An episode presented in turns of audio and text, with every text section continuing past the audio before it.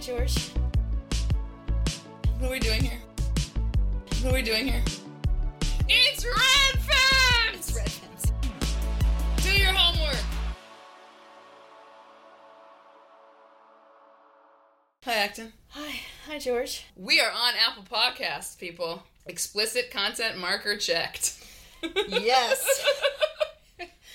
Because apparently, explicit for Apple means anything your child can't listen to. And it's like, well, that's like everything. I mean, unless there's like kid podcasts, which I Yeah. bet there are. That's right. And there's the occasional swear. So Oh my god, it's just the topics, the language. Nothing is child appropriate on this show. that's right. V- very inappropriate. On that note, on that let's note, talk about sex. let's talk about sex. All the single ladies. All the single ladies. we will be talking about the sexual revolution, both its aspirations and its unintended consequences, by looking at two books. The Case Against the Sexual Revolution by Louise Perry, contrasted with Helen Gurley Brown's Sex and the Single Girl, Yes. released Yeah. in what, 62? Mm-hmm. I want to say. Yep. But let's start with our first things first. So our question is, what was your experience like learning about the birds and the bees from your parents and in school? Ooh, I can't believe we're talking about this in public, but that's why I'm having wine. Go for it. All right, I'll go first. So, the things that I learned about sex in the setting of my home, whether through conversation or books or movies, those were way more helpful to me than anything I learned at school. I mean, my sex ed experiences in public school in the 90s were a combination of like mortifying co ed situations and decontextualized diagrams and semi sciencey vocab. So, sex ed in school was simultaneously humiliating and boring, which honestly are the last two emotions anyone should ever have about sex. True that. So I remember being in fifth grade and they separated the boys and the girls so that we could learn all about periods. And that made me feel both gross and embarrassed. Uh, it seemed like such a hassle. I remember being in seventh grade health class, and this time they kept the boys and the girls together, which seems unfathomably dumb to me, in my opinion, to keep us together at that age, like when you're 13. And hearing the young female teacher talk to us all about boners and everyone just laughing That's and it being so awkward. Yeah, That's wrong. That's the only thing I remember from that class is hearing her say the word boner in front of everybody. Oh, the um, mistakes of liberalism. and I remember in my freshman year of high school, I had to watch a movie in health class about date rape. And compared to the kind of things that I'd seen on TV prior to then, it was relatively explicit in what it showed. I mean, it's probably totally tame compared to everything now, but at the time, it was very disturbing to me. And you know, they also showed a video to the whole class, guys and girls, about how to perform a self exam for testicular cancer. I mean, why do the girls need that? I don't know. So I was just like, you know, head down, eyes closed. Is like, oh, I do not want to see this. I'm sure they also talked to us about contraception, but I don't really remember that. I wasn't really paying attention to that because I knew that I wasn't going to have sex until I was married, and so the whole thing just felt like this embarrassing waste of time. And I found it offensive, really, because I knew from my family and from my faith that sex was special, that I felt it was sacred, and so having something that like intuitively I felt was so precious, kind of like dragged out in front of a room of awkward co-ed teenagers. It felt like that pearls before swine feeling. And and it didn't feel appropriate to me, especially with being co-ed. It was tone deaf. So I kind of just suffered through it and tried not to pay attention. But what I learned about sex at home, I think was just right. Um, my mom gave me this short illustrated Christian book called "How You Got to Be You" when I was like nine or ten. I still have it. Like I've like put it in the bathroom for my kids to like find whenever they're interested. Clever. like I'm not, I'm them, like, Calculating. they'll find it right. And she read a little bit of it to me, and some of it I read on my own. And it had it had pictures and diagrams, you know, and it talked about puberty and sexual attraction and marriage and what husbands and wives do to love one another, you know, and where babies come from. But the whole thing, while it was relatively straightforward, it managed to be modest and not disgusting. And I think that's because sex was contextualized within marriage and within what we talked about in episode three the unitive and procreative aspects of sex. Mm-hmm. Like the joys of sex bring you close to your spouse and they make a family and that's delightful. Like it just had a really like a sweetness and an innocence and a straightforwardness about it that i really liked. And and the book framed it like and that's how you got here because your parents love each other Well, you know, so it made yeah. you feel like, a, like, oh, I'm, I'm special. I come from my parents loving each other. That's the happy nice. path for That's sure. the- That's yeah. the happy path. It's a great happy path. Right. That is the happy path. Yeah, and so I think It's it's true blessing. to the extent it's a truthful happy path. Unfortunately, it's just not the only path. Right. But yeah. That's right. Yeah, but I think if you're going to introduce it to kids, why not start with yes, the best case start- scenario? Absolutely. I couldn't agree more. Yeah. And so it had this feeling of continuity to it, and it presented sex as something you know, important to look forward to, but don't worry if it feels a little weird to you right now. Like it acknowledged that. Right, this might feel a because you would have n- perhaps been asking these questions before you were feeling those urges Exactly. that drive people to want these things. Exactly. Like Okay. at nine or ten, you're not. You're curious about the the how it happens, but you don't you haven't Yeah. quite arrived at the place where you're like, oh, I feel this thing. What is this thing? Exactly. Right. So I, did, I didn't have that kind of self awareness yet, and but I, I don't think that book talked about contraception. It wasn't a Catholic book, but they just didn't bring it up. And again, for, I think for like Right. first intro, it's like that's fine because Right. that's a whole other thing. So, so I didn't feel embarrassed learning about sex in that context. I felt private, but I didn't feel ashamed. And so I now and then I would still ask my mom questions, and she would answer them very succinctly, like no extra Like, information, the least but you accurately. needed to satisfy. Yes, minimum effective dose. like, and if I wanted any more, I'd have to pressure for more, and I, I didn't. I just like right, because you could this?" sense. Yeah, that she would just give enough because she, in a way, like she didn't want me imagining it a lot, you know. But I was right. curious, so she Right. wasn't trying to like feed my Right. imagination, but just enough, you know. My parents were very loving and flirtatious with each other, so anything that I did learn about sex, it was kind of drawn into the center of gravity that organized each new bit of knowledge. Like sex is for cultivating what my parents have. it's Like, just a place to compartment. It's it. just a place in a, in a house called intimacy, but there's a bigger part of the house. exactly. It's just one room that you don't know Yes. a lot about, but it's one room over there. Right, right. And yeah, so any little bit that I would g- gather about sex from something I watched or something I read, it would go into that category of like, oh yeah, that's for that sacred, private, wonderful mm-hmm. room over there that I don't know much about yet. It's, it's sort of like a hold that thought, you know, for something good. You know, mm-hmm. like kind of tuck that away in the way that like you look forward to a present at Christmas. And you're like, I don't know what's in it, but I know it's going to be great, and I can't wait. Mm. And it had this anticipatory, but I'm fine to wait kind of delight in it. You must have also assumed you'd get married before you were 30, though. I did. We can talk about that more later, true. but it that makes would a make difference. That would make a difference for sure, for sure. And as a teenager, I was always really drawn to like romantic stories and literature and movies, you know, and like, any hints of sex that I might read about or see were typically in a context of love and intimacy. And sex was like, like you're saying, it's like this hidden center of a connection that's private and that like shouldn't be trotted out into the open and displayed. But it was like this mysterious beating heart of the man-woman connection that I that I sensed was very beautiful and like and but it was mysterious and it was alluring and it was off limits but that's okay because it's not time yet you know so it felt all right and I mention that because uh, just in case listeners might think you know oh that's so you know puritanical or prudish or something but like to me it wasn't as a kid I was interested in sex I wasn't ashamed of it but I had a deep sense as a kid that it's special and so it should be approached with this sense of privacy and honor. And so in that sense, I think the sex ed that I got on my own and in the context of home, it was erotic without being explicit. And that it fueled desire without like, oh, you know, like shocking, Shocking. me. Right. Yeah. And I, I will admit, you know, true confessions, I borrowed my parents' old 1970s copy of The Joy of Sex. At the time, as a teenager, that felt very transgressive to do that. You know, like I Oh, felt like I yeah. was being sneaky. I was like, you know, but like Because you don't realize, you have no frame of mind to realize that your parents were young because you think your Right. parents came into the earth fully formed when you popped into it. right, I mean, that literally is the mindset. yeah, yeah. It's, That's true. It's it's ridiculous, but it's true. Yes. And like in light of all the internet porn that's available today, like now looking back and I'm like, oh, how sweet and safe to learn about those things. Yeah, like a much grown up, safer. a grown up's book for married couples with some pencil drawings. With like some, that with- sounds just with about some right. erotic, uh, classic erotic art, basically. Yeah, yeah, yeah, yeah, So and again, it's like the context was the context was marriage. At least that was you know it fit within a frame of marriage. You know, and so it just it didn't feel it didn't feel weird or gross, even though it felt like exciting to think about.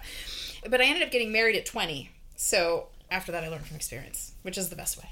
but so I did not have to wait very long. So I do not know what that would be like if you're looking at like a decade or more. I mean, I think they're those those two nother thing. expectations are directly correlate. I mean, I think we've Oh, talked about this yeah. before.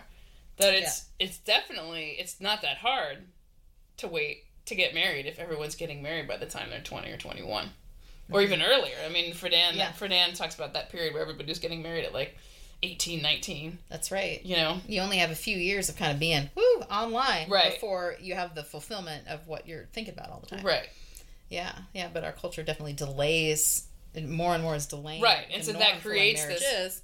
yeah. What is I the mean, space. it's really and it's different to be you know a celibate to use a not appropriate term but what's Mm-hmm. the better one a celibate teenager than a celibate 25 year old. I mean, they just have completely different cultural connotations. Very much so. I mean, that, in fact, we're going to talk about spinsterhood later, and that Mm-hmm. is really, it occurs to me as we're having this Yeah. conversation that one of Mm. the central tenets of spinsterhood was virginity. Yes. And that colored it, right? It wasn't just being not married. In fact, it probably wasn't even really, a, it was about being Mm-hmm. untouched Right. because Right. that's what that was the paradigm, right? The Uh-huh. the people who got married lost their virginity, and if you didn't get married, it was just lose your virginity. assumed that you were still a virgin. Right. So Right. so that's interesting to Yeah. think about, right? Yeah, that's the whole thing. And so I I never actually I wasn't exposed to porn as a kid. Have you ever Um, watched anything as an adult? No. I At least would- I've never like tried because because I've always had the sense of like that would like don't don't even start. Yeah, because no. I just know people fall down the rabbit hole. Oh, So- that's so I- not the risk with women. so- the risk is with women. It's just like, oh my god, this is. I'm going to physically be like sick. you throw up. Yeah. Like I mean, even just reading about things from what Louise Perry talks about in her book, I'm like, "Ooh." Well, I don't mean that kind of porn. I mean more classic porn. I would never watch any modern porn, but I don't think porn does a lot for most women. Of course, there are exceptions, uh-huh. but it's it's not. The risk isn't that you're going to get so into it. The risk is that you're going to be like, oh my god, this is horrible. That this is this is a thing. my favorite philosopher, Roger Scruton, he wrote, In pornography, desire is detached from love and attached to the mute machinery of sex. This is damaging to adults in just the same way that modern sex education is damaging to children, for it undermines the possibility of real erotic love, which comes only when the sexual act is hedged round with prohibitions and offered as a gift and an existential commitment. I feel like that beautifully describes like the contrast between my experience of sex ed at school, which was so disappointing, and then sex ed at home, in which sex was always viewed as this gift, as this existential commitment. And so the hedges had a really good purpose, and so they never felt cruel, they never felt arbitrary. It was, you know, like what it's the same way that you hedge anything special or breakable or of great value. You know, it's the same same thing like that for me. So so I ended up learning what I need to learn without being scarred for life. And that makes me think about how much easier it is to, to put those hedges around it when you grow up in a family where your parents are married, where your two parents are present. Yes. Because it doesn't hold to say sex is this magical, intimate thing if you've never lived with your father, for example. And you've only lived with your Right. mother. It doesn't learn, you can't show that as an example. Right. The story of oh your parents love each other so much. and Right. how you And here and we stay like- together and we have a family and That's right. so it, it doesn't so that context is missing. Yeah. And it must be much harder to Mm-hmm. explain that. Yeah. Right. It, Right? it kind of shatters the story. And so like okay, Right, so and if that is sex story is the story that you use to preserve the innocence until a, Yeah. an adult can come into her his or her own realization of what sex is and what it could be. Mm-hmm. Yet without that convenient setting, it's much Mm-hmm. harder to convince a child that sex is just one little room in the house of intimacy. Yes, that's a great way to say it. Yeah, that's beautiful. So Well, how about you? I don't remember having any sex ed in school, which doesn't Really? mean, which doesn't mean there wasn't any. Maybe you conveniently forgot it. Maybe I mean I've forgotten a lot of things. Like I have friends who tell me, "Remember when da da da da?" I'm like, I believe you, but no. Although I think if something that awkward had happened to me, like talking about boners in a mixed sex classroom, I think I would remember that. That's a no-brainer. It would seem to me to never do any any sex ed that's not sex segregated. Yeah. That sounds horrid. So my parents had the joy of sex and the sequel, mm. More Oh. Joy. oh, really? Yeah. I never read More Joy. Maybe I need to get more joy. And I likewise snuck about to read them, although I'm sure my parents would not have cared. They weren't hidden away. They were just in the living room with the rest of the bookshelves. Okay. With the rest of the bookshelves. On the bookshelf with the rest of the books. And I also learned a thing or two about intimacy from, are you ready? Sit down. You're already sitting. Walking in on my parents. Ooh, that's like my nightmare. Yes. It was, it was, it was as awkward as you could imagine. Yes. Yeah. It was upsetting mainly because I was embarrassed. But I mean, that already tells you something, right? Yeah. Is that you know to be embarrassed. Right. Like I should right? not be And it wasn't this. like there was it wasn't a pornographic vista. It was just Yeah. Mm-hmm. a like you know it was an intimate vista. Let's let's say that. Did they? Did one of them or? Or did your mom talk to you about it afterwards? yeah, Or was it, like, no, I of course burst into tears, and my mom like you know she they got through. My parents Yeah. were good parents. They knew what they were doing, Yeah. and that's how I learned to knock. And I don't. This was pre. I. I mean, I, I obviously must have understood what. I must have had some understanding of the scope, but I wasn't. This wasn't when I was a teenager. This was earlier. I must have been like maybe. I don't even think I was ten. I must have been Okay. somewhere in that. Oh. Yeah, Uh, somewhere in that sort of Oh. like not a total child because I, I think a total child wouldn't have Would be like, Understood. what are you doing, Mom? Right. but not Yeah. a total child but not but definitely pre-adolescent yeah. I'm not actually sure that this experience is that uncommon I don't think it. I think it's. i mean that's the reason they call it the oedipal right Right. and that's when your parents got a lock on the door. well there's that option there's also the knocking option yes. Uh, we were an unlocked door kind of house oh, were you? we were like you know i always think that people are divided into two camps as it when it comes to their houses have you ever noticed that certain people close doors when there's no one in the room Yes. Yep. Mhm. See, we are the. I have always grew up with the opposite. It's like open door. Open policy. doors. Okay. A door is open by default and closed by By selection. intention. rather than, Interesting. Yeah. Anyway, Okay, yeah. the informative value of that experience, let's say, outweighed whatever discomfort it induced. It it brought home to me one key component of sex: privacy, Yep. not secrecy, but privacy. Right. So in some ways, I think sex ed in school undermines that essential component. I can't imagine learning in a classroom about, for instance, masturbation. Like that just seems. It seems like telling the kids that who who still think there's Santa Claus that there's no Santa Claus because you can't gauge the appropriateness of that information. No. Like when I had questions to which the answer turned out to be masturbation, my mother understood what I was asking and she's like, "Here, read this," and she hands me like Dr. Spock Okay, there you go. which covers it. Yeah. I mean, it doesn't maybe necessarily think that you're giving it to your kid to read, but my mother didn't care. She knew I was Sure. literate. She was like, Yeah. read this. Read this. You'll understand. And Right, like, and you can read it in the privacy of your own. exactly. room. Take it into your bedroom, your private bedroom, and you read, and you're like, oh, okay. So again, privacy, not secrecy, because I mean, you you need someone to initiate you. Mm-hmm. it's one of those things if you're a parent and you're so terrified of being that person who in some way informs your own child about these things well you gotta just grow up yeah now that there's you know the internet i'm not really sure what function sex ed really serves i mean it's Yeah. definitely a front in the culture wars now Mm-hmm. and of course it's hopeless because the whole thing is wrapped up in gender woo now Mm-hmm. and of course the exposure to porn which is only going to stop when parents stop giving smartphones and private internet access to their, to their children. And again this idea of private internet access right? There's a bit of an oxymoron in there because the heart of this mess that we're in is that we actually don't allow children privacy. We think they we're giving them privacy when they're in the room but if you give them the internet you've undone it all because we've got it backwards. The internet by design has no concept of privacy. It just doesn't. These kids are growing up without any mental or visual space to form a gradual, age appropriate notion of their own sexuality. Hmm. I learned about sex led by my own experience of my maturing body. Mm-hmm. Like it was just completely self directed. Like you feel it and you wonder what it is, and then you ask, and then you learn, and then gradually that experience comes to incorporate other people. That makes so much sense. That seems so right. So it's like you have feelings, you have visual materials and conversations, and in my case, a little, you know, the an Oedipal scene. but that again, that was pre-sexual awakening for me, and so those become the supplement to the learning process, but not the main source of it. Yeah. I don't even think that this kind of body-led individual awakening is even possible in today's mm-hmm. porn-saturated culture. So. And when I say porn saturated, I mean everything from actual porn, which we know. Like I think I read something about like X percent of Pornhub's user are like under twelve or something. No. Yeah. and th- My first question was, how do they know? But yeah. I don't know. Whatever. Yeah. And anyway, it's, it's if it's even if it's like only half true, it's still horrible. Mm-hmm. So like actual porn or what we might call Hollywood porn, Mhm. whether it's really it's shows that show a lot of like casual sex, like Euphoria, which I admit I haven't watched, but I've read reviews about it and I've seen the trailers, or Industry, which I did watch, or a mostly naked Lizzo twerking, or the wet ass pussy video.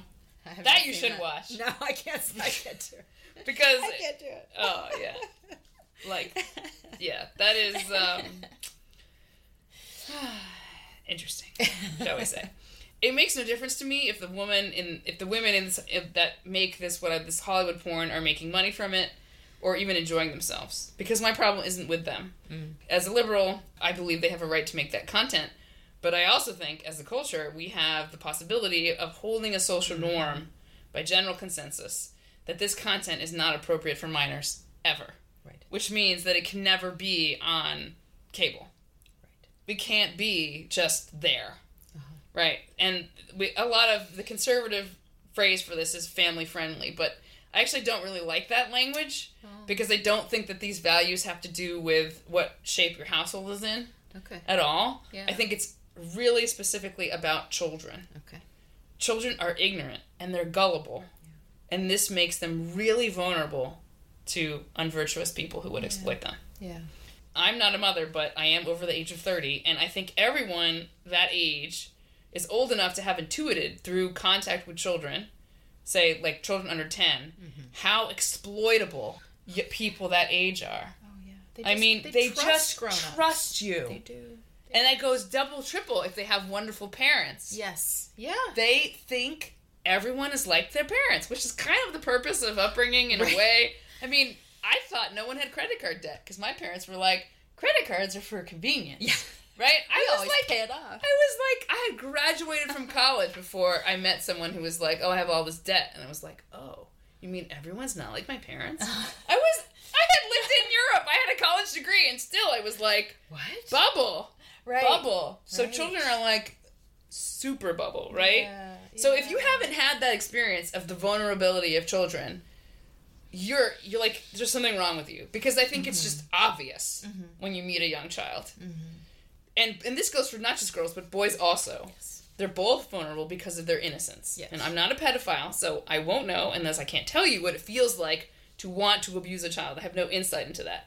But having been a child, I can tell you that the first step, the sine qua non of healthy sexual development for a young person is to be protected by the adults in her life from the very few other adults who would abuse her or That's him. right.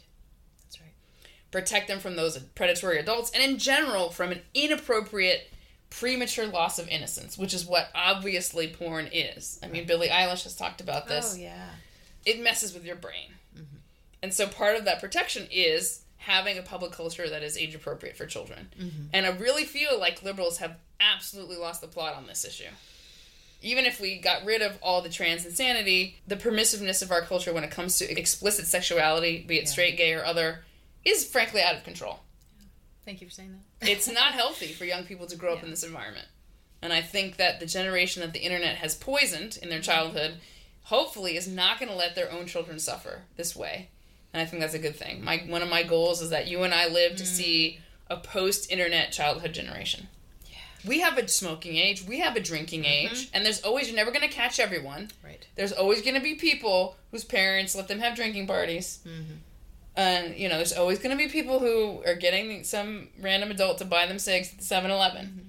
But we could do more to make the internet the exception That's rather right. than the rule. That's right. Yeah. We could make those guardrails if we had the will to do it. So that was a bit of a tangent, but I'll come back to. I mean, I, I feel like this whole issue of sex ed comes down to this idea that, like, sex ed is trying to make a sexual culture, and we're failing, right? This model that we're currently forwarding is damaging, it's broken. And so, yes, the original urge to include sex ed in public school came from the kind of an opposite problem. We've sort of mm-hmm. swung too far in the opposite direction, right? Yes. I think that the state has a legitimate interest in keeping teenage out of wedlock pregnancy low. Yep. It's not good for the mother, it's not good for the child. That's right. And if your parents happen to be the types who would rather just pretend that their kids are going to do what they say and never have sex and that's enough to say about it, it's not really entirely fair to the kid. It's not. I mean, birth control exists. I think young adults have the right to be taught that it exists, that it is legal, it's available. Mm-hmm. And I think it's in our collective interest as a nation to create women who become mothers when they are ready, you know, not as a result of their innocent ignorance. Yes. I'm not against using traditional strategies to make young men behave better. I mean, when my husband was growing up, it was just taken for granted that if you behaved improperly with a young woman, her father was going to come for you. and not just reputationally, like physically. He was gonna beat you. He was gonna, you were going to get you were going to get something from, a whipping from somebody Uh huh. because that was the Yeah. rules. Yeah. If we want women to have better premarital experiences of sexual and non-sexual sorts, there needs to be a strong culture of restraint on male young male sexual behavior. I mean, that just seems obvious. Yeah. right now, the broader culture seems to have even stopped asking the question Uh, whether women actually enjoy or benefit from the complete abandonment of this kind of culture of sexual honor and Yeah. to enforce that honor stigma.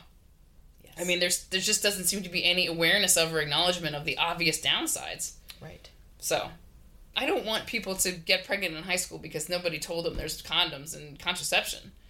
But Right. I don't want. There's no need to teach teach fifth graders about masturbation. They'll figure it out on their own. Right. Right. Here's a great example of how different the age is. Like I think I was in fourth grade, and I can remember being on the playground. Kids would play games on other kids based on their ignorance. yes. And so somebody asked me, "Are you a virgin?" Oh, I got that question. And I didn't know what it meant. Yeah. So of course you want to say no because it's probably something horrible. we have the same story. right? Yeah. Right. And that's the joke because then it's like ah, right? Because that kid knows what it means. Uh huh. Right. Uh-huh. And they've just embarrassed. So this is an age like so that's the protective ignorance of innocence. Yes. That is to not know what those words mean is healthy at that age. That's right. And yeah, there will be some trolling around it as but that's part of the gradual that's how you awaken into that culture, That's right? right.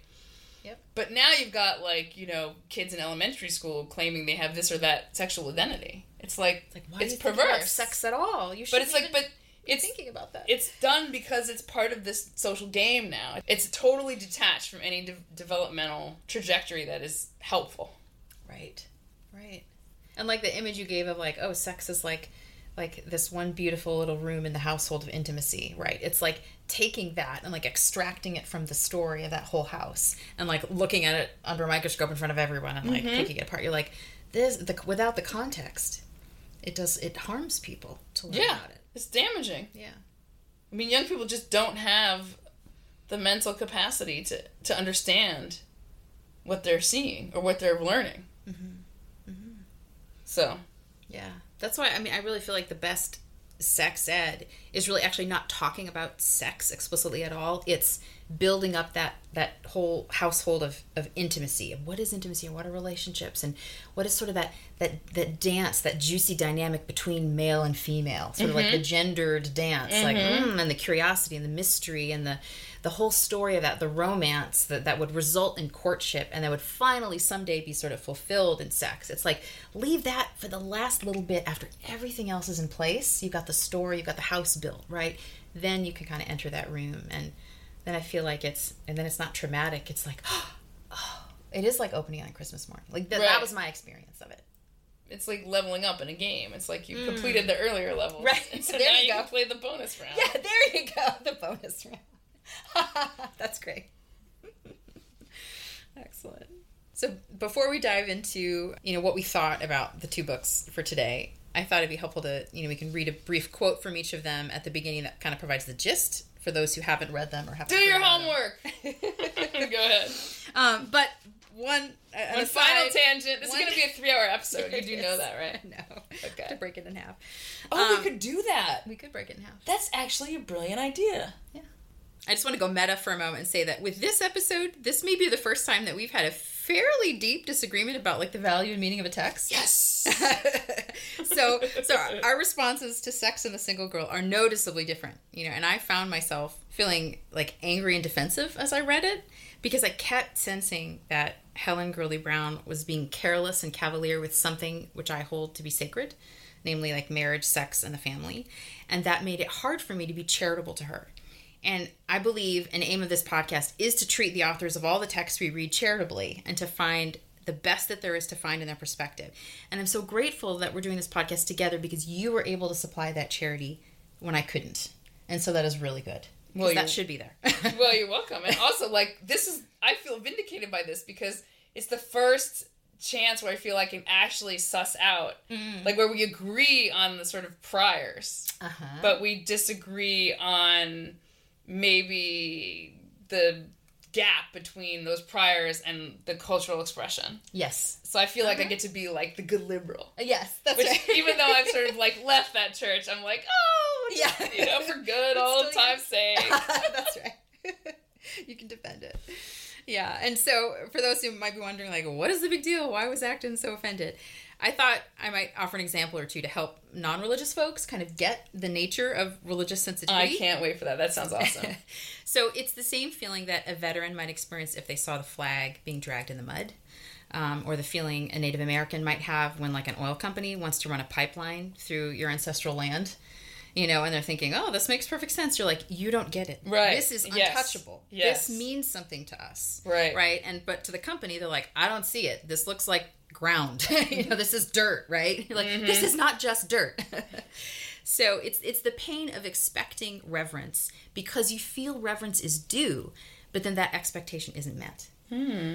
As a Catholic author, Dietrich von Hildebrand, he wrote in his book Liturgy and Personality, he wrote, Reverence is the essential basis for such a perception of values and for a true relationship with the whole realm of values, with what is above and what speaks from above, the absolute, the supernatural, the divine. Reverence is the mother of all virtues, of all religion. I think in our culture, the opposite of reverence is like a shrug, it's casualness. And so, as a person who believes that the sacred is an objective reality, like it, I don't think it's just in my head. Like, right. It's not there's- just a, a way of, it's not an interpretation. no, it's beyond interpret. Like we ha- all have to interpret, but I think there's a real, a sacred reality there, which I'm attempting to interpret. You know, and so I organize my life around attuning to and reverencing the sacred. And so I have to learn how to deal with the pain of others not experiencing the world in the same way that I do, not seeing what I see and not honoring what I honor. That means the flip side of religious liberty is this pain. Because hmm. others are free to determine their own values hmm. right? If i have the freedom to worship as as i see and understand that also means you do and you know joe schmo does and you may honor something completely different from me and you may be oblivious to or intentionally dishonor the thing that i honor right? And that is its own kind of pain. But that pain has to be allowed to just stay where it is because we're a liberal society where we have that freedom. The freedom and the pain are the same. They're just two sides of the same coin. It's the same thing.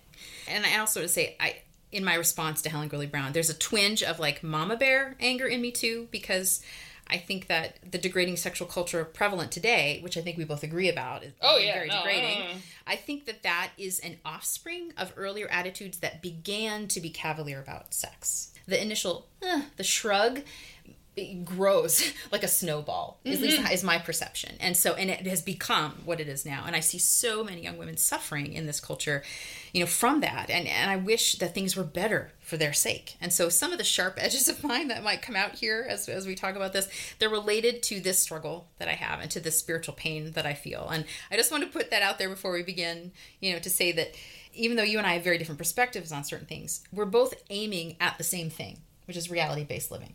We both care about reality. And that means that we are holding things in tension. Or I think a better way to say it, we hold things in friendship. Amen. So there we go. Well said. All right. So, first quote from Sex and the Single Girl.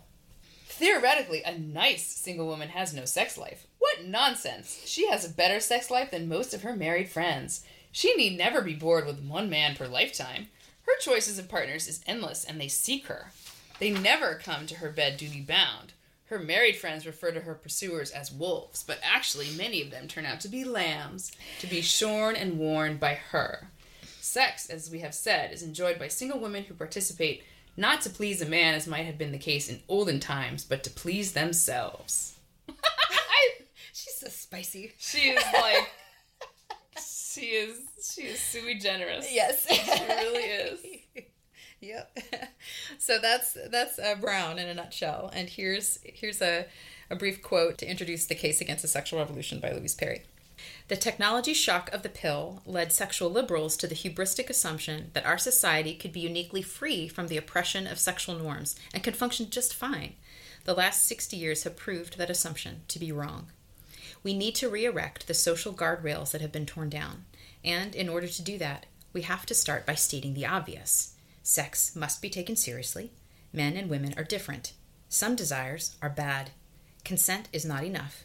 Violence is not love. Loveless sex is not empowering. People are not products.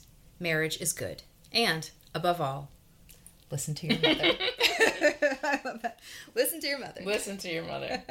So my initial my initial response to Sex and the Single Girl. You know, last time, our last podcast, we read Betty Friedan, and she was a formidable thinker and a good writer. You know, and she makes a strong case in the feminine mystique. And even though I disagree with Friedan on a number of things, I can see how insightful she is. Like she was trying to make a real argument intended to elevate women socially, intellectually, and morally. So even if I disagreed with her, there's something there to disagree with. Like she's formidable, and, and I and I admire her. But reading Helen Gurley Brown was a disappointment. Brown was the editor of Cosmopolitan magazine for decades. And after this book was written, after we might add. And and so her book sounds kind of shallow. It's kind of gossipy, breezy, self help magazine column style. Because of that style, I I don't know. I mean, maybe you can push back on this, but I don't think Sex and the Single Girl is making an argument. Like it's not. It's, she's not researching something. She's not making an argument the way that Friedan was. I feel like it wasn't even quite like a book. It's it's a patchwork of a bunch of different things put together that kind of don't. They don't feel to me like they quite fit together. But I feel like I feel like she's bullshitting, and I mean that technically. I, I don't mean to be. I love this. I'm going to do this. Tell, tell our side. audience what, what okay. the technical definition of yes. bullshit is, because they will need to know. Yes. So Harry Frankfurt of Princeton wrote this great essay on the philosophy of bullshit called on bullshit, in which he describes the bullshitter's carelessness about submitting to the constraints which the endeavor to provide an accurate representation of reality imposes on us. So, the state of mind of the bullshitter is as a lack of conscientiousness regarding making contact with reality and conforming to reality. So, it's not even lying. Because to lie, you have to have some grasp of the truth because you're carefully covering it up or like going against it. Mm. But the heart of bullshit is not caring. It's this kind of breezy indifference to reality and to context, which is typically self serving. Frankfurt writes, it is just this lack of connection to concern with truth, this indifference to how things really are, that I regard as the essence of bullshit. And I read that and I thought, that is Helen Gurley Brown. kind of, so, yeah. And, and perhaps someone might push back and say, well, like, well, Brown was just describing her personal experiences and her opinions. That's right? no excuse, though. And I don't think it's an excuse, you know. But someone might say, well, she's being true to herself. You know, doesn't that count for something? It's her lived reality, right? Oh boy. She's speaking her truth, right? But Frankfurt touches on this too. He says we've replaced correctness with sincerity.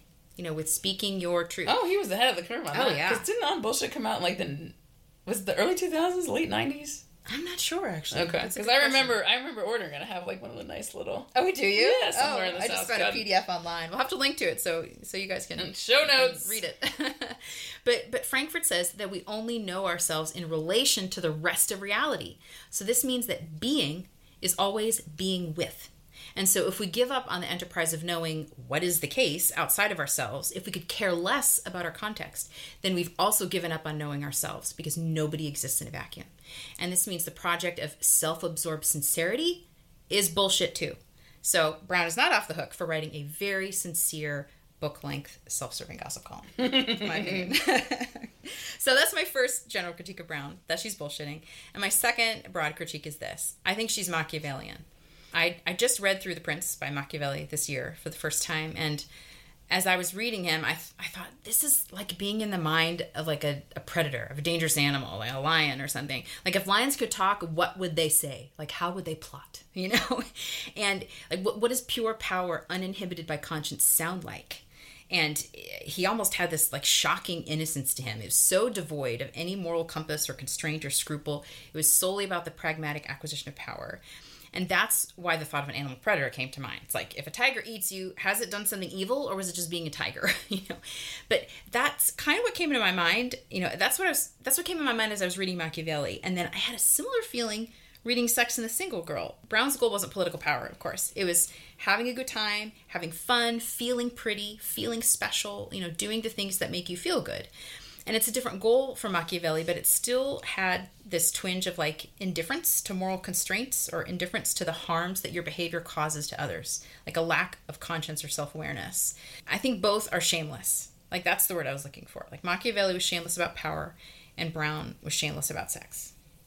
So that's my rather harsh take on Brown. so harsh, but not undeservedly harsh. I mean, actually, as we've talked, we said earlier, I'm mm-hmm. totally delighted that we have this really different reaction because I agree totally. There's a super high vapidity bullshit quotient to her. I am so enthused to present or attempt to present a credible liberal defense of this book.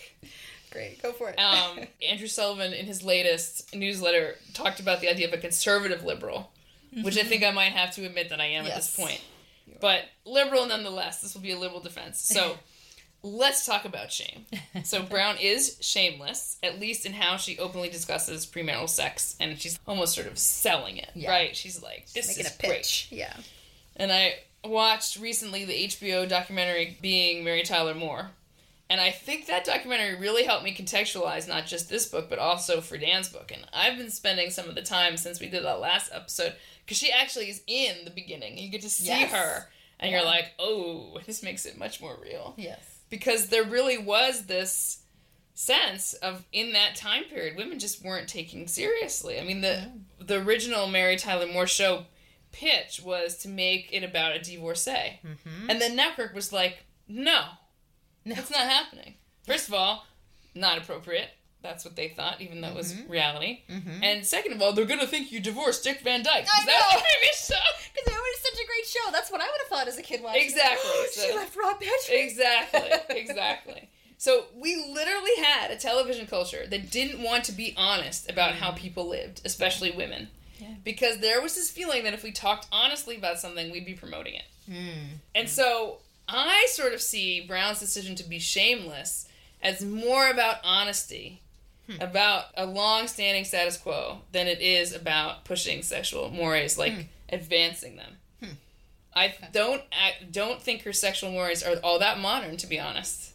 And they certainly aren't the free love mores that her book, due to its publication date and what followed, that she's now she's retroactively been associated with. That's true. That's very true. She, I went and I started reading the book, and I'm like, I can't believe this crap, right? Because I had the same reaction, like in the introduction, which was I think my edition was from 2012, and it talked mm-hmm. about, you know, who cares if you know the relationship ends and you don't get married. You know, the the good, the use has been extracted from it, or, or like the good has been abs- abstracted from it. Yeah. So this very technical, consumerist, kind of mm-hmm. crass relationship language. Yes, Yeah. she's totally guilty of that, and I'm and I don't mean to let her off the hook on that, but I had to go back and figure out how old this woman when was this book written. Mm-hmm. She was born in 1922, so almost exactly a year after Friedan. Hmm. And she was 19 in 1941 when she finished her education and entered the work world. Wow. This is the pre World War II America, right? She mm-hmm. married at 37 in 1959. So she was having single woman sex in an era that was very much still bound mm-hmm. by the traditional mores that protected women from male predation. Mm-hmm. This culture had plenty of room for flirtation, dating, and even sexual affairs, but it still put a lot of expectations on men and women that inspired caution. Mm-hmm. Abortion wasn't legal everywhere, there's no pill. If you got a woman pregnant, there would have been still been a social pressure to marry her. Yeah. The marriage may not have lasted, but there was a sense of propriety about it. Yeah. And I don't even think young people today understand the term illegitimate as relates to a child born out of wedlock. Uh-huh. I mean, and there's even a stronger term than illegitimate. Illegitimate was the term after they decided that calling those kids bastards was too Wasn't- much. Right. Right. And this is like one of the things that young people don't understand is that, you know, sex before marriage was probably not as uncommon as we like to think. But if you got pregnant, you got married. Right. Because Yeah, it's it's wedding. not the sex while you're married that legitimates the birth of the, the child. It's the acceptance of the father to marry the mother and give the child his name. That's right. So you have to be married before the child is born. That's Right. what legitimacy is. Right. So you're claiming It's that not child is about- mine. Right. Mm-hmm. So Brown was operating in what we might call a kind of lax Protestantism, which was mm-hmm. chaste and proper as far as appearances went, and when push came to shove, like with mm-hmm. marriage. But of course, people got up to all sorts behind closed doors. And that has nothing zero nada in common with the culture that she herself then proceeded to build Yes. that glorifies sex as fun. Yeah. Sex was fun, hmm. but it makes a difference whether you figure that out on your own in the context of general chastity propriety than to read about it on the cover of Cosmo when you're 11. Exactly. And I think that a close reading of the book really makes clear that most of what's fun about being single really isn't sex at all. Hmm. It's the freedom of not being married. Or even more broadly, the relationships between men and women that are possible when the woman isn't married yet. Mm-hmm. Because what Brown seems to enjoy is meeting men, mm-hmm. interacting with them. She likes attention, and I think that's a fine thing to admit. I think in the context of the time she grew up in, it was probably really fun to be single and out in the business world, which at that time was largely a world of men. Mm-hmm. So this is going to sound a bit crazy, but when she describes these situations where men are doting on these women they work with, they sound more like troubadours to me than creepy colleagues. Because a lot of the stuff they describe, like if you said, "Oh, this guy I work with keeps buying me gifts," it would be like HR, sexual harassment, That's right. right away. What's he expecting from me? Right, right, Yeah, right. This is harassment, Oh. right? But there exists, or existed anyway, a mm-hmm. culture of men loving to love women Uh-huh. and expressing that love non-sexually. Maybe because sexual love isn't an option in whatever the two, whatever context the two find themselves, Mm-hmm. but also because it's actually just possible that attraction can be mixed with altruism and affection and a desire to serve. Uh-huh. Obviously, a woman's mileage in terms of the quality of the men she interacts with is going to vary. Yeah. But the point I'm trying to emphasize here is that the culture Brown is talking about having sex in is not a hookup culture. That's right. It's a romantic culture, one that has a very long Western tradition. And worth pointing out, this tradition historically had nothing to do with marriage or sex. Right. I mean, sex obviously precluded inside marriage, mm-hmm. or unless you're a prostitute. But like, so it was a tradition of romantic love that did not have anything to do with marriage. So this culture is what I want to say pre-sexual revolution sex. Yes. So it's continuing to be charitable to her. What kind of sex is this? Well, it's strategic rather than casual. And it has to be, considering the risks. Mm-hmm. And it's clearly at her discretion rather than as any sort of default expectation, which is a key difference than what we're going to talk she about has later. the reins with it. Right. She does. Brown is dating not because she does not want to marry, but because she doesn't want to marry yet. And I have a mm-hmm. lot of sympathy for this attitude because I'm one of those women who married very late, at 38, to a divorced man. And thus, I benefited from the disappearance, really within my own lifetime, of the spinster. Right. As a girl, I can definitely remember the concept of the spinster, probably from literature I read that was written even earlier. yeah. yeah. And yet I could also sense as I matured that it really wasn't going to be a problem if I didn't marry before I was 30. Yeah. I wasn't going to be considered automatically too old or ineligible. That's great. And it also didn't mean I had to be a virgin either. Which isn't to say that we shouldn't encourage marriage in one's 20s, mm-hmm. especially for women who want children. I'm a big fan of that. Mm-hmm. But I, like Brown, didn't have a strong interest in starting a family. So this cultural shift towards a disappearance of spinsterhood, and sp- specifically spinsterhood as virginity, mm-hmm. was a positive. I resonated with that. Mm-hmm. We talked about this before. How it's really not appropriate to give the same advice to all women because not all women want the same things. And so Brown is definitely not giving advice for women who want to have children. right. And that's why she make, can make this claim. She says, as for marrying to have children, you can have babies until you're 40 or older. And if you happen to die before they are 40, I mean, really? At least you haven't lingered into their middle age to be a doddering old bore. you also avoid those tiresome years as an unpaid babysitter. I mean, that's that's just silly. It's bullshit, It like you bullshit. say. It's It's not serious. Right. And much of the book isn't serious. For that reason, I don't think most of it is actually worth reading. Although, I mean, as a period piece, the Yes. beginning is interesting. I'll talk more mm-hmm. about the beginning. But I think it's nonetheless worth pointing out that the values she promotes are not really the ones of the sexual revolution. True. She wants single women to be super frugal as they dress for success, not burn their bras. Mm-hmm. She wants them to surround themselves with men in the real world, not sit around swiping left or right.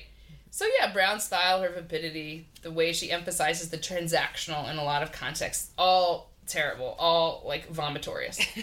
but what she's defending beneath all that is something I think is valuable a different, slightly rebellious, but sane and rewarding way to spend a decade or more enjoying unmarried life in the company, social and perhaps intimate, of men.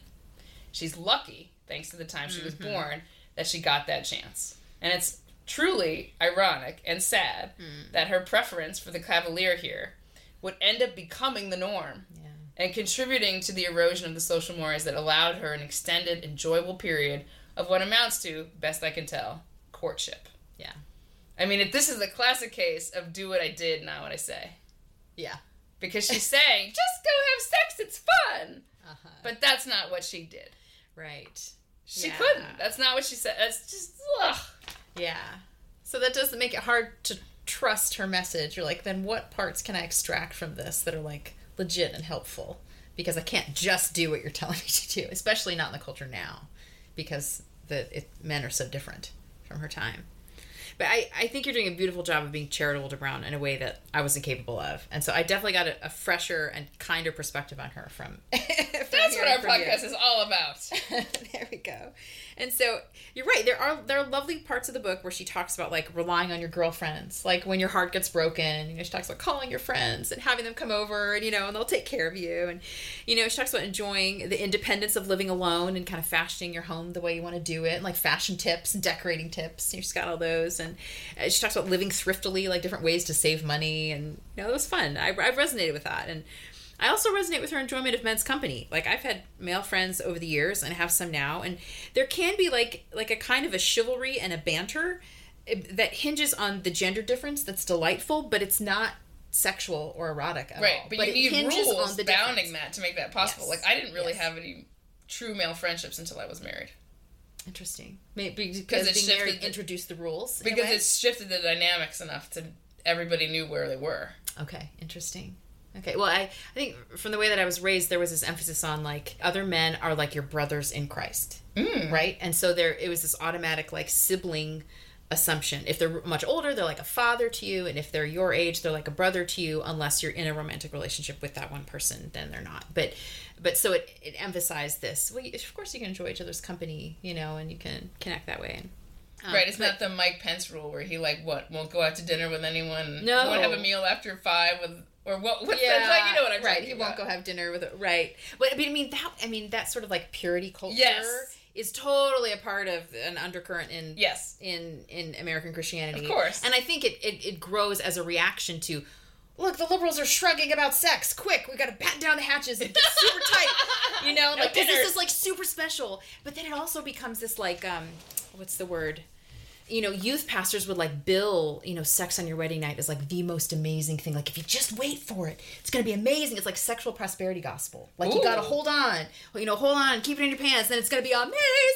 And then you know, then people get married and they're like, oh, this isn't quite what I like. right. This isn't. no, this isn't can't live up to out. that because you I- need the experience. So you need to. I mean, part of intimacy is repetition. Exactly, exactly. And so, I, so a lot of you know Christians end up getting like disappointed, like, oh, this is harder than I thought, or we're having issues, or it's not working out, you know. But yeah, the purity culture is definitely a reaction to the shrug. But all that to say, like, I can see why male company would be like a really like exciting, heady thing for Brown. Like, mm-hmm. it's fun. I I enjoy times when I'm like. You know, I, I'm part of a book club that's like all men except for me. and it's super fun to be in the room to kind of like talk like one of the guys. It's very different than being in a room full of women and talking with other women where you'll have text and subtext, and subtext is really what matters. it's all subtext, right? Like the text could be about nothing. It doesn't matter. It's the subtext. But when you're in a room full of men, it's all text, and they're like, there is no subtext, and it's such a relief. Yeah, yeah. it's fun. It's really fun. It's, so I, it's the other half of the population. I mean, to, you. I mean, you you'd have to make a very, you have to be a very specific kind of person to choose to live entirely without socialization with the other half. yes, I mean, yeah, I mean, there's a very narrow band of people who who live like that mm-hmm. For a reason. I mean, because Yeah. we enjoy each other. we do. The yeah, the the difference can be really fun. It can be very very alluring and, and mysterious, and without it having to be like sexual. Right. So I, I appreciate it. You helped me see like, oh, some of that was going on with Brown, and that's great. Yeah. So, and I also want to add, like, I watched that the documentary on Mary Tyler Moore that you recommended, and I love the documentary. It's so it was well great. done. It's very well done. You know, and and I love Mary as like the real human being that she was. You know, I love the character of Mary Richards uh, from the Mary Tyler Moore show. You know, the single working girl in Minneapolis at the news station. I watched every single episode of that show as a teen, probably more than Mm. once and she definitely was an inspiration to me. Like she modeled working woman in a beautiful way for me. And I also watched every single episode of the Dick Van Dyke Show more than once, where Mary played this 1960s housewife named Laura Petrie, and I loved her character there as a wife and a mom. And as a kid, I never saw those two roles of hers as being in competition with each other. I liked both. I, I saw the value in both, and they both had an influence on me, like in a really, really positive way. So I told you this story by text the other day, but I'm going to mm. tell it again here on the podcast mm. because I think it's relevant. I went to a retirement celebration of two professors of computer science, one male, one female. Both had served as chairs of the department at one point. Hmm. So after the tribute videos and congratulations from colleagues and family in the room, each of these former professors, retiring professors, makes their own speech. And the man gets up and thanks all these people, and he thanks his wife last, mm-hmm. which is sort of sign of you know like specialness. Like it's not like mm-hmm. he's being mean, but because for him, it, this there's a symbolism to it that I think that is there. A supportive wife is a bonus, a genuine pleasure, no doubt, but a bonus. Yes. The woman instead gets up and thanks her husband first. Yes. because without a supportive husband, she could not have had such a career at all. Right. Both of these families, by coincidence, had two daughters. And the daughters of the, the female former chair spoke about how their mother's career made their childhoods atypical. Mm. Most mothers don't take their young children to server rooms or faculty meetings, but it also made them very proud of her. Mm. And also, she emphasized her thanks to other people, especially long serving staff, for their service. And mm. that made me think about Victoria Smith and her complaints about women having to do all or most or more of the service work. Yeah. And here was a woman who had a career and a family and done a lot of service work specifically to attract other women to the field and to keep to progress in the field, like get a PhD if they were going to stop at the master's and mm-hmm. such. And she also benefited from the service of a lot of other women in particular. Mm-hmm. So equality doesn't mean women somehow magically being relieved of service work. I just don't understand this fetish about that. Yeah. It means integrating service work into a career. Yeah. And many women are capable of this. I'm not saying it's easy, but it's more realistic, I think, than simply expressing a lot of resentment about women having to do things Right. that men get a pass on. I- guess I'm at the point where I think that women are socialized different from men because they are different from men. Yeah. And it's necessary. Yeah.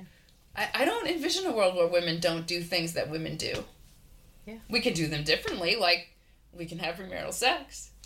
We don't have to get married at 19. We don't have to be called spinsters at 30. Mm-hmm. But like there's limits. It's there's reality. Yeah. And reality is, you know, women tend to be drawn to these roles, socialized to do them. It's not that you can't opt out. I mean, if you want to go, you know, have a job and live alone and not have a husband and not have any children, you're free to do that. Go do it. Yeah. Go do it. But this idea that there's this panacea awaiting women when they no longer have to do those things uh, just seems very unrealistic and also just very um uh what's the word I'm looking for here? It just seems like impoverished that kind of view of the world. Mm-hmm. Yeah, I agree. It seems anti-intimate in its own way, Yeah. right? Mm-hmm. Okay. I guess we're, are we ready to turn to Perry now? Let's look at Perry. Okay. Yeah. First So- responses. So, this idea that men and women are different, that is essentially the premise of Perry's book. Mm-hmm. That socialization is necessary to compensate for the innate biologically based differences between men and women. In her case, she's speaking specifically with regard to sex. In the aggregate, heterosexual men want more sex with a greater variety of women than women do.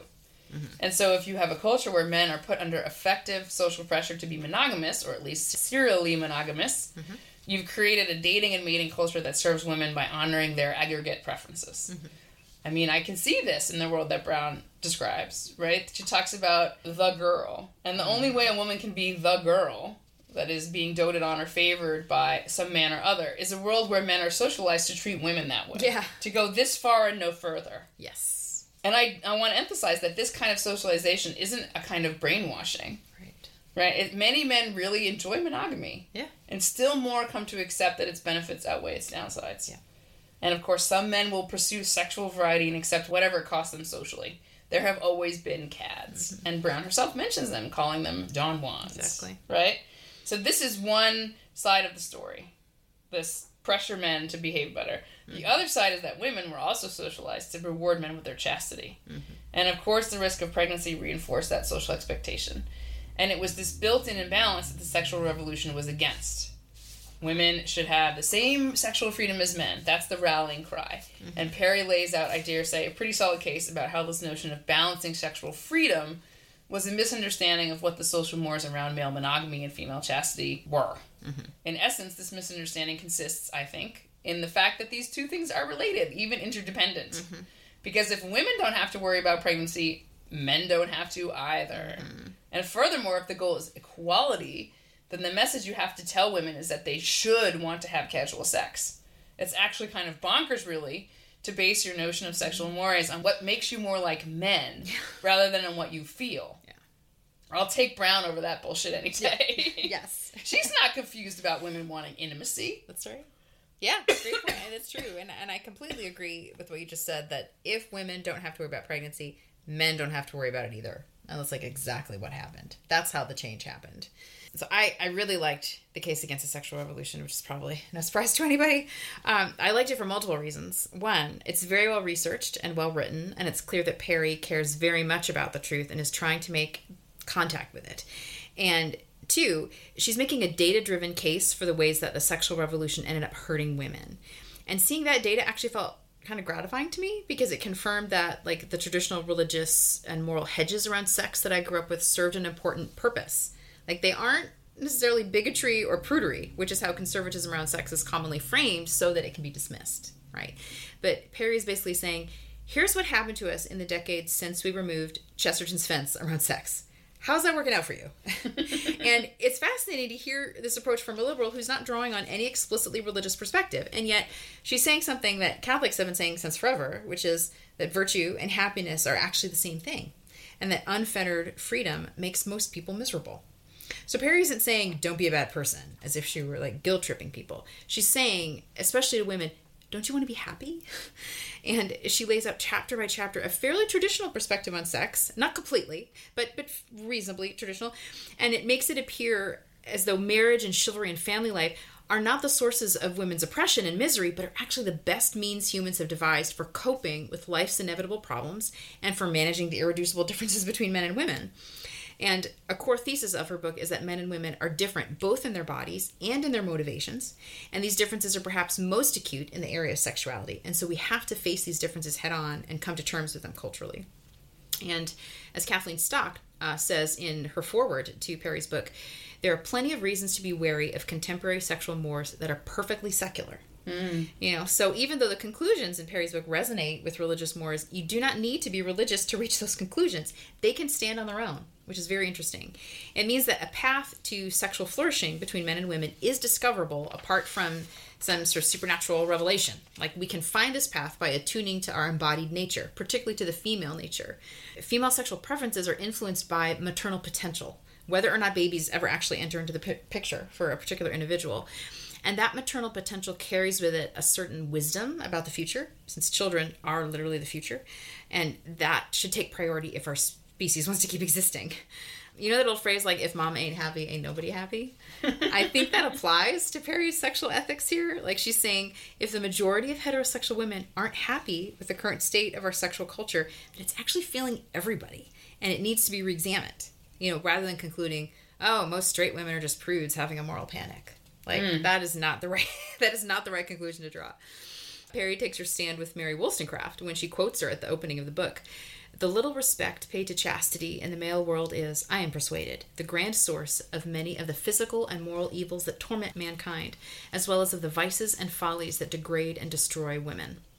So, like Brown, Perry is concerned about women's happiness, but unlike Brown, you know, Perry is convinced that the only way to secure women's happiness on the sexual front is for women to act in ways that motivate male sexual behavior to bring it into alignment with what allows for most women to flourish. So Brown is encouraging women to align their behavior with that of the average bachelor or cheating married man. You know, she's saying use him for your own pleasure because he sure as hell is using you. So Brown and Perry agree that men and women are different, but they're conveying opposing messages about who should change. Like, should men adapt to suit women? You know, should we nudge them from cads into dads? or should women adapt to suit men? Like, should we have the privilege of being cads too? That's the question, I think. I mean, I feel like the title of, of Brown's book is really misleading because I'm not really sure that what she says about her relationships and sex in them is that it's it doesn't really seem to be just about sex. That seems like that whole line seems mm. like just the necessary extremity to push back against the idea that you couldn't do it and you couldn't say it. Mm. I think that I don't really think she's talking about fucking for fun. Really? I really don't. I really okay. think she's talking about she's talking about I don't need marriage to condone this relationship. I really think it should have been called the single person who isn't a virgin. I don't know, like I don't know. Single, not spinster. I don't oh, know. Oh, there you I, go. Uh, yeah. Anyway, go on. Okay. Well, I take your point. You're right. Brown isn't just talking about using men for sex, but I think she's still talking about using. That's the thing. She like if she's talking about using them for emotional gratification and attention, right? Like I think she's very straightforward about the pleasure of having a man fall for you even if you never sleep with him. You know, but she still wants the attention. Yes. And while I grant that's better than using men for sex, it still strikes me as self absorbed, you know, and not like mature enough to count as real love.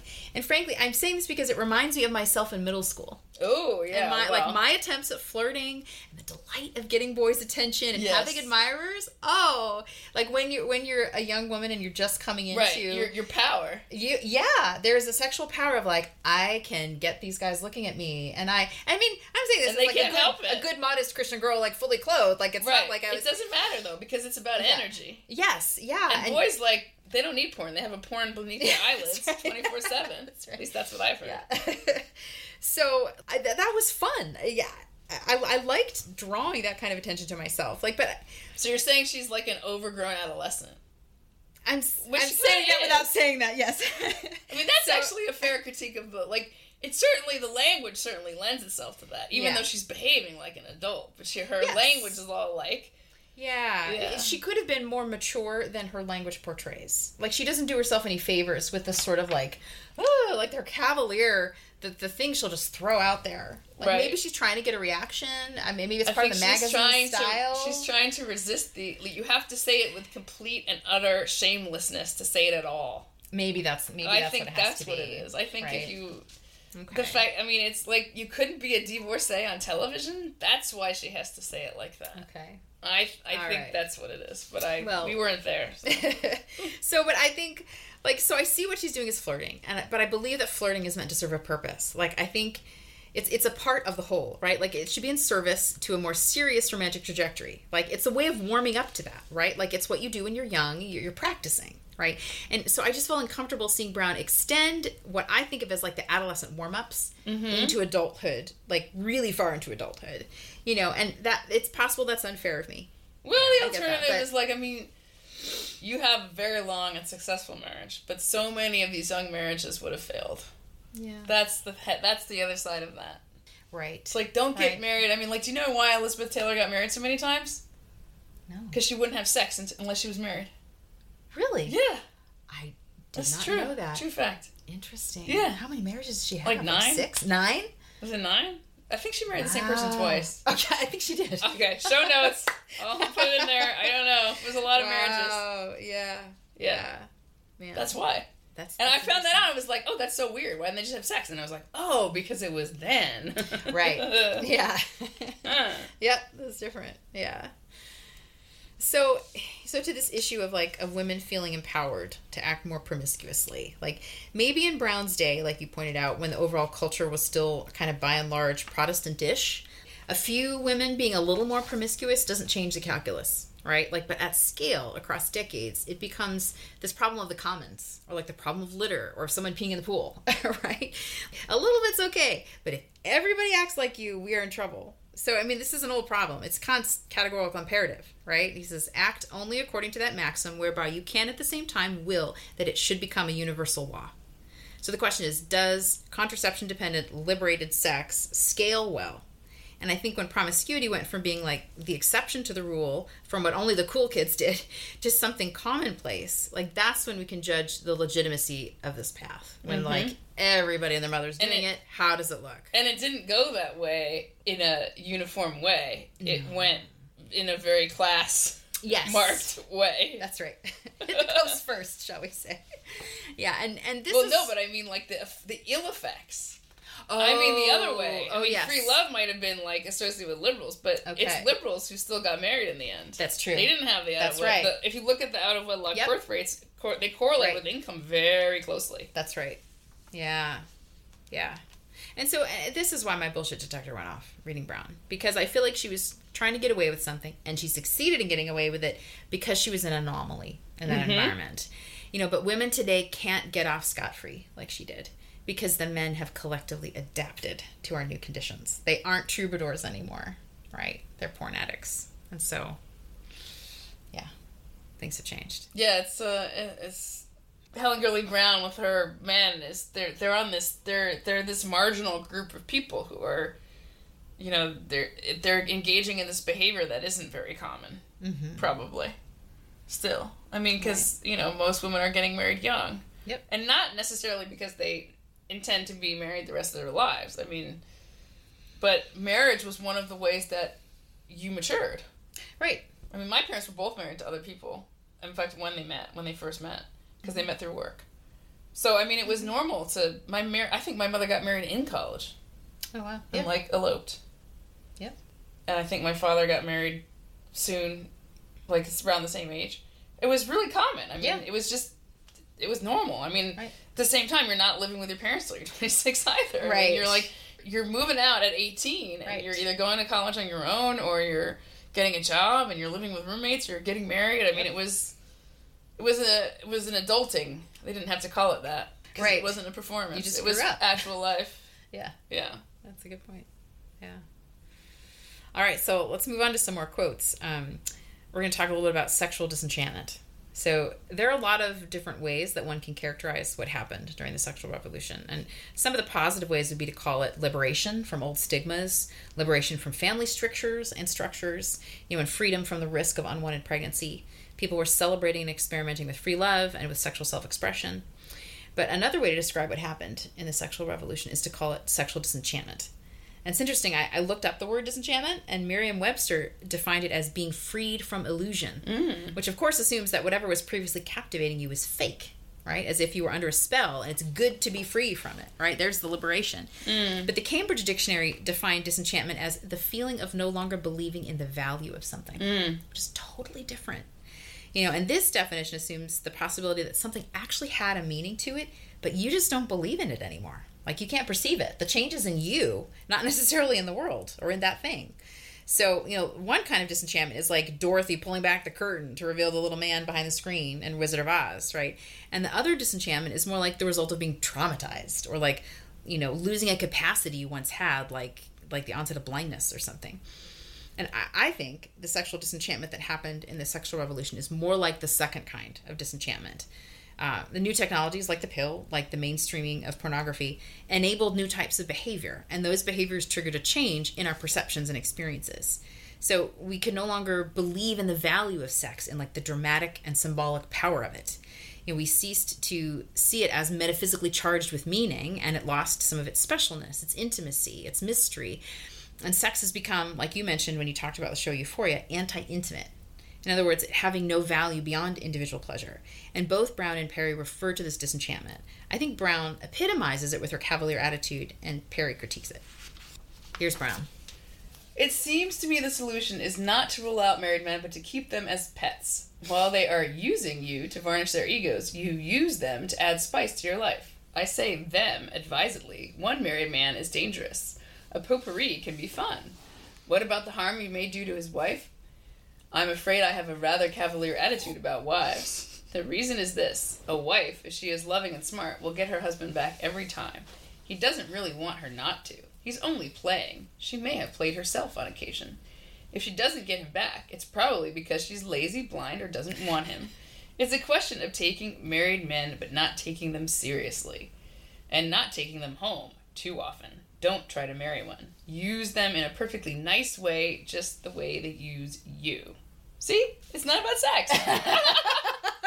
it's Like, for ah! lobster dinners. That's know. right. for lobster She dinner. says don't take them home too often. too often. There's the too often, right? So I think Well, she's she- being coy. She's acknowledging though that if you fall in love, and she she's implying here that sexual intimacy promotes attachment. You know, she doesn't Yes, even have to that's say it. That's she doesn't true. even have to say it because her right. audience knows it's so. That's right. That's a good point. And in that way, she is much more sort of grounded and traditional in her intuition. She's, she's reality based. reality based on that level. Yes. Yeah. Yeah. But still, I I'm still mad at her for like insinuating herself into like someone else's covenant for the sake of your own flirtatious, like adding spice to my life. Like Yes. that bugs me. It's it's not very virtuous. It's not. I'll, I'll give it's you not. that. So, so and and it strikes close to home for me because I I had a dear friend many years ago whose husband was caught in caught up in like an emotional affair and it was just devastating for her. It nearly destroyed their marriage and they had like a young son together. And so like I was on the side of of like seeing all the damage that can happen from from what you know Brown portrays as like, oh, this sort of fun, Right. Adding spice. She's la, completely- And I'm like, what about the whole context of the whole family? What about that that little boy? Like, what if his father had gone off? And you know, like it's it's just like, don't you see the threads that you're cutting by you know, like it, it it's just hard for me. Right. She's so intent on having this this liberatory experience that she's lost sight of all the implications for virtue and Yeah. how violating those virtues causes destruction. Yeah, it's like this collateral damage. She's kind Yes. of the bull in the china shop. Is how it, it how is how it felt reading her and. And again, it's not as though she was like trying. She doesn't come at all across as like malicious or anything. But it is this sort of like, yeah, the bull in the china shop knocking things over. Whoops, didn't see that there. Just kind of casual oops destruction, you know. And I have that that gets me going. Anyway, so here's a quote from Perry on disenchantment. I am critical of any ideology that fails to balance freedom against other values. And I'm also critical of the failure of liberal feminism to interrogate where a desire for a certain type of freedom comes from, too often referring back to a circular logic by which a woman's choices are good because she chooses them. Just like Sex in the City's Charlotte York yelping, I choose my choice! I choose my choice! Sexual disenchantment is a natural consequence of the liberal privileging of freedom over all other values. Because if you want to be utterly free, you have to take aim at any kind of social restrictions that limit you, particularly the belief that sex has some unique intangible value, some specialness that is difficult to rationalize. From this belief in the specialness of sex comes a host of potentially unwelcome phenomena, including patriarchal religious systems. But when we attempt to disenchant sex and so pretend that this particular act is neither uniquely wonderful nor uniquely violating, then there is another kind of cost. That cost falls disproportionately on women. That's all very well argued. I mean, I, I, I, I think Perry's book is great, and I feel like the fact that it took this long for someone to say those things is it had to get this bad for her to Yeah. right Yeah. but I've I've really talked myself into making Brown a useful lens through which to read Perry here. Okay. Definitely the costs of disenchanted sex fall on women. Mm-hmm. And many of those costs are specific to the sexual act, like bad sex, rough sex, unplanned childlessness, unplanned childlessness. but I think Brown has convinced me that the real thing missing is actual intimacy. Mm-hmm. The kind of dinner dates and cooking a meal. If sex without catching feelings is billed as the highest form of personal liberation, then young people don't ever learn to do these things. Right. And then neither men nor women learn how to create intimacy, which mm-hmm. begins way before the bedroom. Yes. It's mm-hmm. all fucking and no wooing. exactly. and I think most women, not to mention most men, are not benefiting from this. Yeah. It makes me really sad that young people, especially young women, are falling for this bullshit. Yep. I mean, there's people who define only wanting to have sex with someone you actually feel romantic feelings for as a kind of sexuality. They call it demisexuality. That's like just being a typical heterosexual female. Right. That's just being a woman. That's just being a woman. I shudder to think. I, I mean, I could have fallen for all this crap. Mm-hmm.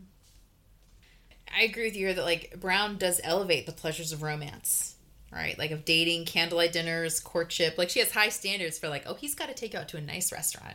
you know, she has high standards, and you're right. Those things have just fallen by the wayside today, and that's terrible for both men and women. And why is it feminist that those things are gone? I, it's like this is the baby out with the bathwater Yeah, thing, for sure. right? For sure. Yeah, I guess that they're contaminated with the idea of patriarchy, like it's condescending or something if he pays for your dinner. I don't. I don't know. I don't. I Get don't it. get it. Yeah. I don't get it. I love chivalry. I think it's great. So I mean, Chivalry is why men love women. They they love doing that. yeah. I mean, not all men, maybe, but Good, good men. Good men do. we love good men. We love good men. yeah. So I mean, so a meaningful takeaway from reading Sex and the Single Girl would be her tips for hosting a date, cooking a fancy meal for your date, you know, being hospitable and romantic so that the man in your life feels cared about. Like she even had these little details like, oh, and again, this assumes he's spending the night, but like, oh, like leave nice fresh towels in the bathroom for him, and like put in like extra razors and like a little like ashtray for when he's smoking. Like, but but the point is like she's attending to these details. Right. Because she cares about his experience. She cares about hosting him and creating an environment. Like that that is deeply erotic and Yes. romantic. Yes. Right. And I would say I think that kind of attention is meant for marriage. Right. Like that's that's my Right, belief. right, but right. she's doing a good thing in doing that. Right? That that kind of care and attention to detail is very erotic and loving. So Yeah. So, okay, points for Brown. so she retains some of the enchantment associated with male female courtship rituals and intimacy. Right, and in fact, I mean, her book is "How to Have Sex Before You Get Married, but Get Married." I mean, that maybe that's the title. Say it again. How to get how, how to, have, have sex, sex, before you're married, but end up getting married. I, what, I mean, because I mean, you know, she she marries late. She marries at yep. the age I married, but like, yep. you know, she just didn't want to marry the wrong person. Yeah. That's the way I happy. look at it. She seemed very happy with the man she married. And as she soon as she found the one she wanted to marry, she locked that shit down. If you liked it, she should have put a ring on it. She yeah, did that. She does that. Yes, she does. Put a ring on it. I it. mean, it's, it's she kind of forces him into it. She's like, She's now like, or never. I'm out of here. Right. You better propose. Right. Exactly. no, I mean, I think that's like that's classic. Yeah. Yeah. Uh, she's she's rather traditional. she's super traditional. It's just that she there's this veneer of like liberatory you know, vapid, consumerist. Yeah, she talks transactional. Mm-hmm. Yeah, I mean, it's it's a kind of a bravado, and it's tragic that people like, as we've said, did what she said, not what she did. Mm. Yeah. Yep.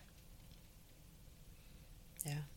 So, so about Perry's quote on sexual disenchantment she's criticizing the liberal privileging of freedom above all other values, which means that stigma itself is stigmatized. Like the one thing you can't do is make someone else feel bad about their sexual desires or which sexual is behavior. so bogus. I agree. I mean, this like the people who want to call pedophiles minor attracted persons. Yeah, like nope. God forbid we stigmatize the pedophile. Yeah. No. What the actual fuck? That's not a liberal value. That's not a liberal value. That's just messed up. Amen. it's like yeah. It's gone way too far, way too far. So there's this article by Helen Lewis in The Atlantic called The Problem with Being Cool About Sex, where she writes of her generation of feminists in their 30s. Um, she says, Being cool about sex is a mark of our impeccable social liberalism. If two or more adults consent to it, whatever it is, no one else is entitled to an opinion.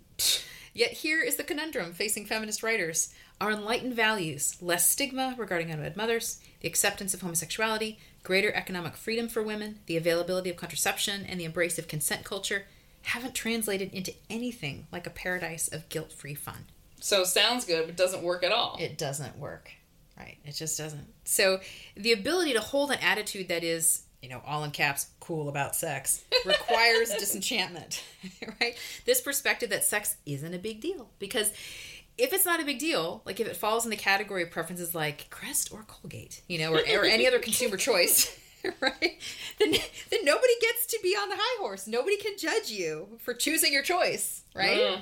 Because like, uh, it, it's yeah, it's a consumer choice. But Helen Gurley Brown portrayed her form of sexually active singleness as sort of as a, maybe not a paradise of guilt-free fun, but certainly guilt-free fun with a heavy side of heartbreak because she acknowledges right, you, right, get, you right. get your heart broken and but then you patch it up and then you move on. But she was incredibly cool about sex, at least she as was, she wrote it. She was deliberate she about sex. Deliberate about sex. That maybe that's more true. Because you're right. There's an eh, cool about sex wouldn't put an ashtray in the bathroom for the guy to, you know. I mean, the only about. thing that that book really departs from in the mores of her time is that she's doing it without the ring on. That's it. Everything else is classic. Like if you took well, out the part of the book, well, but she's doing it with a lot we... of different men without the ring well, on. she's saying she's doing it with a lot of different men, but how many different men really are there? I mean, maybe she's adding some on. I, I mean, don't know. Maybe she only went to like second base with half the guys. I mean, yeah, that's right because she's not she she she alludes to things, but she she's not. You know, and so it's like, oh, fill in the blanks. I I filled in the blanks with she's having like sex with lots of different men, but it sounds like you were sort of filling in the blanks with like sounds like she flirted, dated, and maybe fooled around with a lot of different men, but the actual sexual encounters may have been a lot less than she lets on. Well, and I certainly don't think they took place in the context of like getting drunk one night at a bar and going home with somebody. No, no, they would have been in the context of like a super romantic date where she's like picking the records to play, like she, right, and it wouldn't have been on the first date that she's sleeping no. with them because like no. there's there's a they both it's a plan. She's, yeah. she's coming from this perspective that both sexes understood the stages of intimacy. Like really, yeah. all she's disagreeing with is like when do you get to the fun? The fun. When do you get to the sex part? Okay. Yeah. I mean, yeah. I don't know. I just yeah. see it as more like I would I would wish any young woman that book rather than some of the really truly disenchanted crap that we Yes. read about. Yeah, that's true. That's true. I mean, Yeah, it doesn't mean that it's either Yeah. great, That's but right. it, it means that one is clearly better. Yeah. And I think that maybe partly what accounts for our different perspectives on here is like I'm starting from a place of like, oh, sex is only for marriage, and then I read Brown and I'm like, oh, you naughty girl, right? and you're and you're starting from like, this is what our sexual culture is like today. It's crap, and you're like, oh. She's a lot better than that, right? Like, so we're just coming at it from like she looks libertine to me, but she looks conservative to you, you know. And well, she so- looks she looks like traditionalist with the one exception that she's unabashedly not ashamed of premarital sex, Right. which that's Right. a prior I have. So mm-hmm. for me, it feels like, Right. oh, okay, right. you're actually gonna cook him dinner? Why? so okay so this is interesting that feeds into the next thing i was going to say because you know if, if what you're saying is like okay helen gurley brown was somewhat traditional she just scooted the stigma markers over a little bit to be like okay premarital sex is okay right like she's scooting it you know or or say something like oh let's let you know let's let married people use contraception or let's have gay people get married like you sort of have a oh, limited well, set of she that wasn't that. We'll talk about that. Sure, we'll but like, there. but I mean, like the liberal idea of like, let's just open up the, you know, we're not opening the floodgates. We're just going to expand. Like, let's include the gay people in marriage. Like, Right. let's include, you know, you're like you're stretching, right? You're sort of like a little more into normativity. Then the norm gets a little bit bigger, right? Seems Right. to be the intention. Like, but but you're not doing away with normness. you're not doing away with boundaries. You're you're increasing who gets to be in the normal category, right? But I think the most left leaning positions today are attempting to do away with stigma and heteronormativity altogether. Like, I think that's the meaning of the rainbow bumper sticker I keep seeing all around town love is love, which to me translates into nothing is sacred. Like, everything's the mm. same. Nothing is better or worse than anything else, is what I think that means. Yeah, although I think the re- the meaning of that in the beginning of that campaign towards decriminalizing and demedicalizing homosexuality was that it was trying to say without with and fit it on a bumper sticker that homosexuality is not a mental disorder. Right. Right. And I But agree I with agree, the- I absolutely agree that it had that effect that you describe. Yeah, I mean that's just it. Just seems like that that, that sort of snowball phenomenon. Like, oh, good intention for the first for for the first step, and then like, well, it's like you the twenty you. steps after that become become nuts. Yes. and you're like, how? What? What is this project? How do you say like we're going to keep that homosexuality is not criminalized and medicalized, but we're not going to, To call you know- pedophiles minor attracted persons. R- right, right. Like, how do you find that? How do you find that spot? Right. And and it's people like Perry who are asking, how can we reenchant sex and learn to honor it as special without relying on a religious narrative to do so? Because the very enchanted perspective on sex that I grew up with and that I still maintain and experience to this day is rooted in what I call an iconic perspective on sex. It's the idea that the sexual union of male and female is an earthly icon of a heavenly reality. So in the first chapter of Genesis, there's this litany of archetypal pairings within creation, like heaven and earth, mm-hmm. day and night, sun and moon, land and sea, right? It's very beautiful and poetic. And the crown and pinnacle of that litany is man and woman. So God created man in his own image. In the image of God, he created him. Male and female, he created them. And in chapter two, you've got this image of Eve being taken from the side of Adam, and it's not a rib; it's like rib cage. It's like the entire side of his body. that's it's like his other gloss. half. Yeah, Oh. yeah. It's like, um, and so, and she's brought to him, and then there's this this beautiful poem about sexual union. Um, then the man said, "This at last is bone of my bones and flesh of my flesh. She shall be called woman because she was taken out of man. Therefore, a man shall leave his father and his mother and hold fast to his wife, and they shall become one flesh. And the man and his wife are both naked and were not ashamed."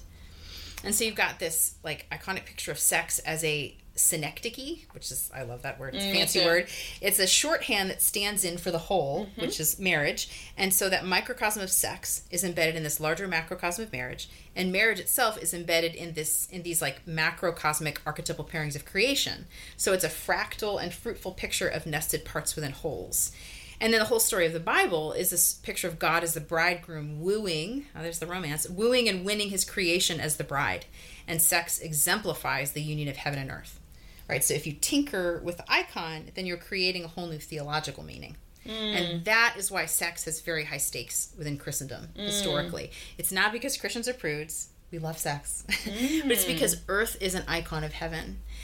And so that's the symbolism, like the mythos, the meaning, the enchanted vision of sex. And it's heavy. Like right? Like it's weighted with sacredness and therefore it stigmatizes everything but a very particular arrangement of one man and one woman in fruitful and faithful union for life. So it's very meaningful, but it's chock full of limits. Like the meaningfulness and the narrowness are of a piece. Right. Right? And so liberalism wants to reduce the stigmas and to include more people and to allow for more freedom, right? And I get that. I, I feel the pull of that. Like I feel the draw of it very much. And eh, but it appears to me that like the cost of that freedom and inclusion is disenchantment. Like the cost of that destigmatization is a loss of a, a degree of sacredness, like some of the loss of the mystical drama. And I think that each person has to decide for themselves like what kind of trade-offs are worth it but I don't think there is some path of like total freedom and total meaningfulness of like anything goes and sex really matters. Like I mean, maybe you can push back on that, but I mean, maybe you can see a path that like balances these two things without damaging either one. But I struggle to see it. I think people like Louise Perry and Mary Harrington are interested in a meaningful, intimate, and virtuous sexual ethic that isn't freighted with all these metaphysical meanings, because many people aren't going to be able to believe that today you know that's just not an option for a lot of people and i think i think a lot of protestant christians are aiming for like a middle ground that isn't as limiting as like the catholic sexual ethic which is really really heavily freighted but it also isn't as loose as broader culture right and so even though i'm religious i'm interested in the secular case for sexual ethics because like i said earlier i think virtue and happiness are the same thing and i'd love for people to be happy i'd love to see people flourish no matter what they believe Well, I don't think I can like make a counter argument to Genesis. I that's a, a lot to pull out of my hat, even from my hat. But I I agree that virtue and happiness are the same thing. I mean, even in a secular Jewish context, when I where I grew up, that connection was entirely clear to me and regularly reinforced. I'll talk more about this later, but I think where this idea meets sexual ethics is in the realization that unmarried or even casual sex doesn't have to be immoral, but at the same time, it can still fall short, dare we say, miss the mark, mm. in terms of producing what makes sex genuinely worthwhile intimacy. yes Yeah. Because I agree, that is like a narrow path to navigate. How you can still understand that there are unvirtuous and virtuous choices, even if you reserve judgment in some ways of a particular act's morality or immorality. right I don't I don't know how that gets expressed except by modeling. It's because Yeah. you realize if your parents are together. Because I mean, I I mm-hmm. knew my father had been married before for a long time. It actually Yeah. wasn't until like one of her best friends like spilled the beans to me when I was like fourteen or something. Really? Like, "Didn't you know your mar- your mother was married before?" And I was like, "Oh, scandalous!" right? Interesting. Right. Yeah. Yeah. Yeah. She didn't like to talk about it. Oh, okay. But I think you get that idea that people are making choices whose significances are very particular and obvious and not casual. Mm-hmm. I mean, especially since I did know the sto- I did know the story about my dad's vasectomy that he got in the context of his first marriage and then had reversed.